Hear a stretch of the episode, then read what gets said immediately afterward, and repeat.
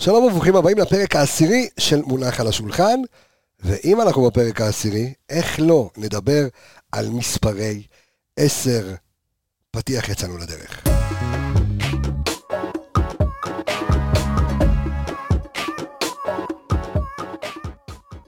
אז הנה, חזרנו אליכם בפרק עשירי, וכמובן שפרק עשירי צריך להיות על מספרי 10, אהבנו, אהבתי את הרעיון. אה, אור עמיגה, שלום לך, מה קורה? אהלן. אז אני אה, שוב חוזר, הפודקאסט המיוחד שלנו, אה, שמבוסס על רעיון הספר אה, פשוט להבין כדורגל, אה, שכתב ארז אלוני יחד איתי, רפאל קבסה, שלום לך ארז אלוני. אהלן, מעניינים. אז אה, אני אתחיל כהרגלנו בקודש, קצת מהספר על מספרי עשר, ואז ניכנס יותר לעומק בעניין הזה. אז עשר קלאסי, אוקיי? כי יש אה, עשר שהוא גם לא קלאסי, אנחנו תכף ניגע בזה על מספרי עשר החדשים. אמ, כי בספר, דרך אגב, אפרופו, אתם תראו את התמונה אה, של אה, דייגו ארמנדו מרדונה. ז"ל. כעשר, כן, זיכרונו לברכה. עכשיו עכשיו הרבה בלאגן עם התביעות, עם הזה, עם הרופאים שלו, הרגו אותו, לא הרגו אותו. לא יודע מה הסיפור שם ומי עשה הון מהסיפור הזה שהוא ז"ל. אמ, אפרופו, לא אמרתי, מי שרוצה לרכוש את הספר, כנסו לגוגל, חפשו פשוט להבין כדורגל ותוכלו אה, לרכוש. אז עשר קלאסי הוא ממוקם לרוב כקשר התקפי מאחורי החלוץ ונחשב לשחקן הנהנה מהחופש הרב ביותר כדי לבטא את יכולותיו על המגרש. לרוב מדובר בשחקן הבולט ביכולת טכנית, ביכולת הכדרור או המסירה הבלתי צפויה. ארז, אנחנו שומעים מספר 10, אז אנחנו ככה מדברים על שחקנים, תמיד ניזכר בדייגו ארמנדו מרדונה, ברגקאמפ, אה, מסי. Mm-hmm. פה בארץ אה, אה, צ'רון שרי, אה, לא, ראובן עטר יותר, אפשר לקרוא סוג של ראובן עטר, אייל ברקוביץ' היה אז יותר ה playmaker, אבל בואו נדבר על עשר. טוב, אני חושב שבסוף, שכל מי שאוהב כדורגל, זה הדמות, זה התפקיד הראשון שיכול להתחבר אליו. הדמות שמוכרת חולצות, אפשר לקרוא לזה. זה הפנטזיה, זה הפנטזיה, זה היצירתיות.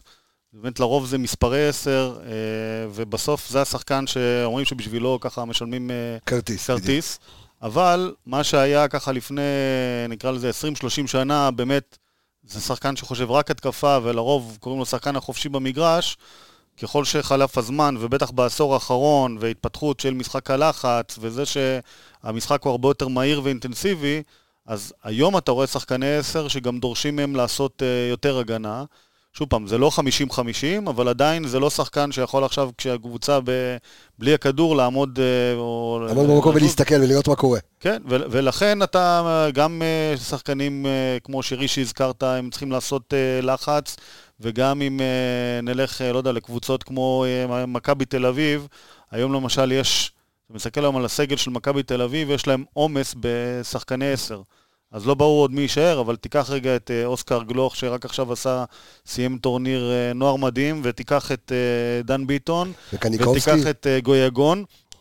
קניקובסקי, דרך אגב, בתכונות שלו, הוא קצת פחות פנטזיסט, והוא כן קצת שח... יותר שחקן שמביא באמת אינטנסיביות, אבל השלושה שציינתי, הגנה זה פחות הצד החזק שלהם, ומצד שני יש להם יצירתיות, בסוף זה שחקן שאתה תראה גם דריבל, גם כנראה יכולת אה, מסירה, וגם אה, יכולת, אה, לסיים, יכולת לסיים כולל מרחוק לפעמים. עמיגה ארז הזכיר את המילה שאולי אני הכי אוהב בכדורגל, וזה את הפנטזיסט. לרוב אנחנו, כן, לרוב אנחנו נראה מספר 10 כפנטזיסט, ואתה כאוהד ברצלונה, 10 זה אולי הפנטזיסט הגדול בעולם. זה השתנה בשנים האחרונות, אנחנו רואים לפחות בכדורגל המודרני עשר אחר. הכדורגל השתנה, אני חושב, אה, איתם הדרישות. אה, בסופו של דבר, כמו שארז אמר, אה, היום, תקן אותי אם אני טועה, תראה לי עשר אחד שהוא מובהק, ממש, אתה, אתה יודע מה, בוא נלך ליגת העל היום, עשר אחד שהוא מובהק, אתה בקושי תראה. עזוב בגלל הסגנון של הליגה וקבוצות שפחות אה, מחפשות לשחק, אתה יודע, גם בעולם, לך ותחפש קשרי עשר שממש עשר פרופר, אתה לא תראה. אתה יכול לקחת אולי את דה בריינה, שאולי עם היכולת מסירה, אבל הוא גם לא עשר קלאסי. קלאסי, נכון. כי אין לו את התכונות הזה של הפנטזיסט ואת ה, אה, הדריבל המושלם. אז אני חושב שבכללי, כמו שהכדורגל השתנה, ככה גם העמדה הזאת השתנתה.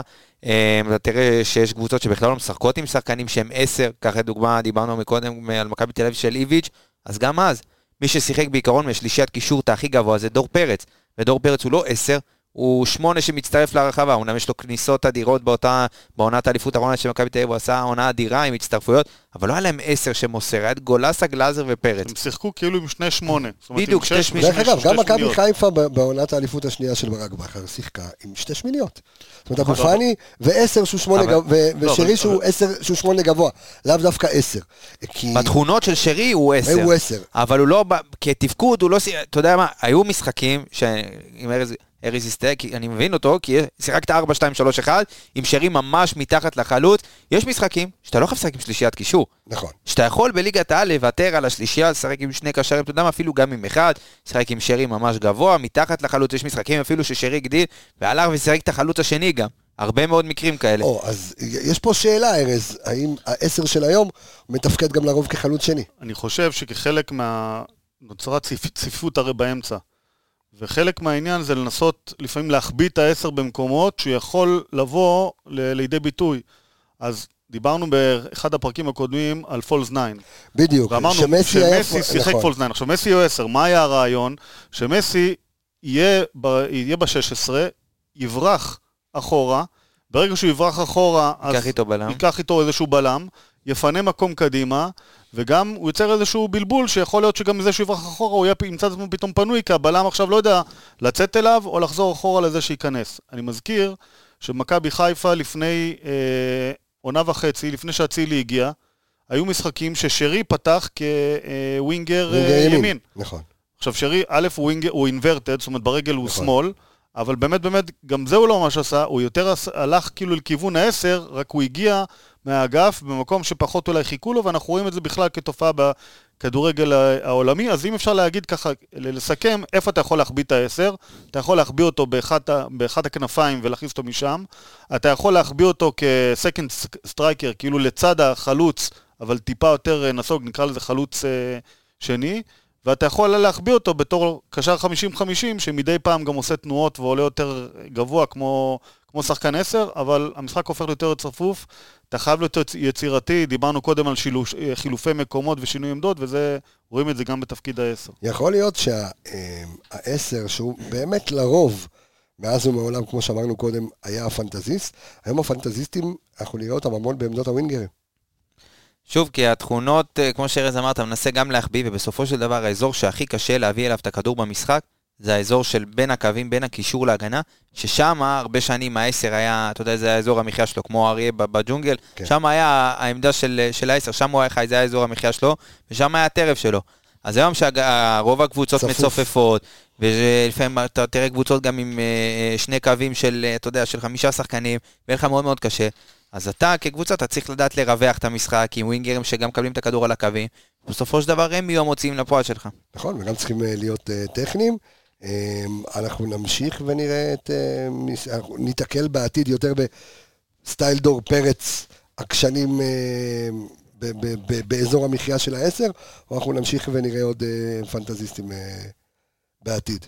אני- חושב שלראות מישהו שהוא נטו כישרון וזה, אנחנו, זה פחות, נראה פחות ופחות, ובגדול מדברים על שני טרנדים, זאת אומרת ששחקני כדורגל בעוד 15 שנים יהיו מחולקים לשתי קטגוריות, שחקני אגף ושחקני אמצע. עכשיו, השחקני אמצע הם יהיו סופר אינטנסיביים והכל יהיה צפוף וזה, ושחקני אגף יהיו סילונים. כאלה. יותר- כן. עכשיו, שני הדברים, מה שאמרתי, זה לא תכונות בסיסיות בעשר. עשר אתה מחפש את היצירתיות, את הטאץ' בכדור, את הווירטואוזיות, את הדריבל וכולי. ומי שלא ידע לעשות גם את זה וגם לא אחד מהשניים שדיבר, שדיברתי עליהם כרגע, לדעתי ילך ויעלם, לא, בטח לא בקבוצות אה, משמו, מובילות. כן, זה, זה קטע, אני זוכר שהייתה לי שיחה עם מאור בוזגלו בדיוק לגבי זה, שהציפייה שלו, ממש בסוף הקריירה שלו, ממאמן כמו ניר קלינגר, זה רוץ לעשות הגנה. והוא מהדור, תקרא לזה, אני קורא לזה דור הביניים, אלה שעמדו בתווך בין הכדורגל הישן לכדורגל החדש, שאומר, אני כן, אני סוג של פנטזיסט, אמנם אני ווינגר, ואני, ואני צריך את הדריבל, ואני צריך למצוא את השטח להגביה. אני לא אחזור לעשות הגנה. והיום אנחנו רואים בכדורגל העולמי שחקנים שחייבים להיות אתלטיים מאוד, אה, ויכול להיות שאנחנו נראה את השילוב הזה, את השילוב הזה בעתיד. כן, אתה רוצה להוסיף עוד משהו? אתה עושה לי פרצוף כזה? לא? לא? אוקיי, בסדר גמור. אז סיימנו את העשר, אני חושב שכן. כי, כי עכשיו דקה תשע וחצי. מחכה לא צריך- אז בוא נשתוק חצי דקה, נו. אני רוצה להגיד תודה תשע רבה. וחצי מדומה. אני רוצה להגיד תודה רבה לך, אור עמיגה, תודה רבה ארז אלוני, אני רפאל קבסה, נשתמע בפרק הבא, ביי ביי.